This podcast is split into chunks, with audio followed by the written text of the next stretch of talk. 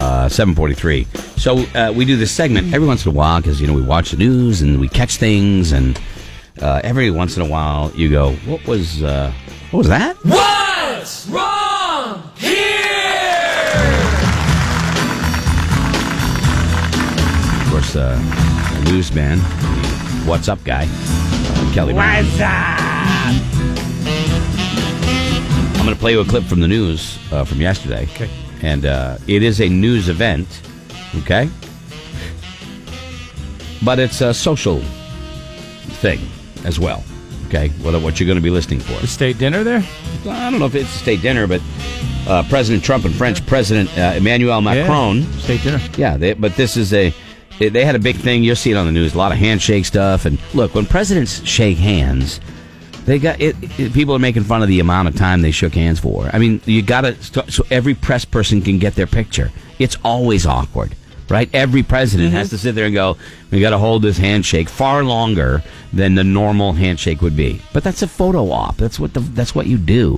But that's not what we're talking about here, Kelly just a uh, a simple uh, compliment uh, followed by something else, and tell me if you can figure out what's wrong here. The president, uh, as he's talking about French President Emmanuel Macron yesterday. Mr. President, they're all saying what a great relationship we have, and they're actually correct. It's not fake news. Finally, it's not fake news. So it's a great honor, great honor that you're here. But we do have a very special relationship. In fact, I'll get that little piece of dandruff for. little piece. We have to make it work. What's wrong here? Hey, does anybody know what's going? Anybody want to handle that one? Is that anybody that knows where that went south? Is it Macron's or his dinner? Macron's. Why would he say that in hour like that? What a dink.